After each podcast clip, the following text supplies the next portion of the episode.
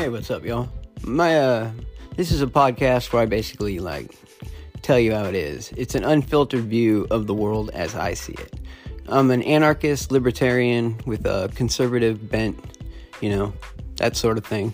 And I just give you the straight fucking talk, you know, no bullshit, how I feel about everything.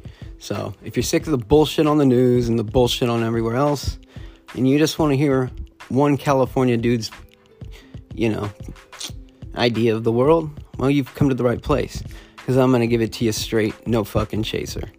So please do stay and uh, enjoy. Thank you.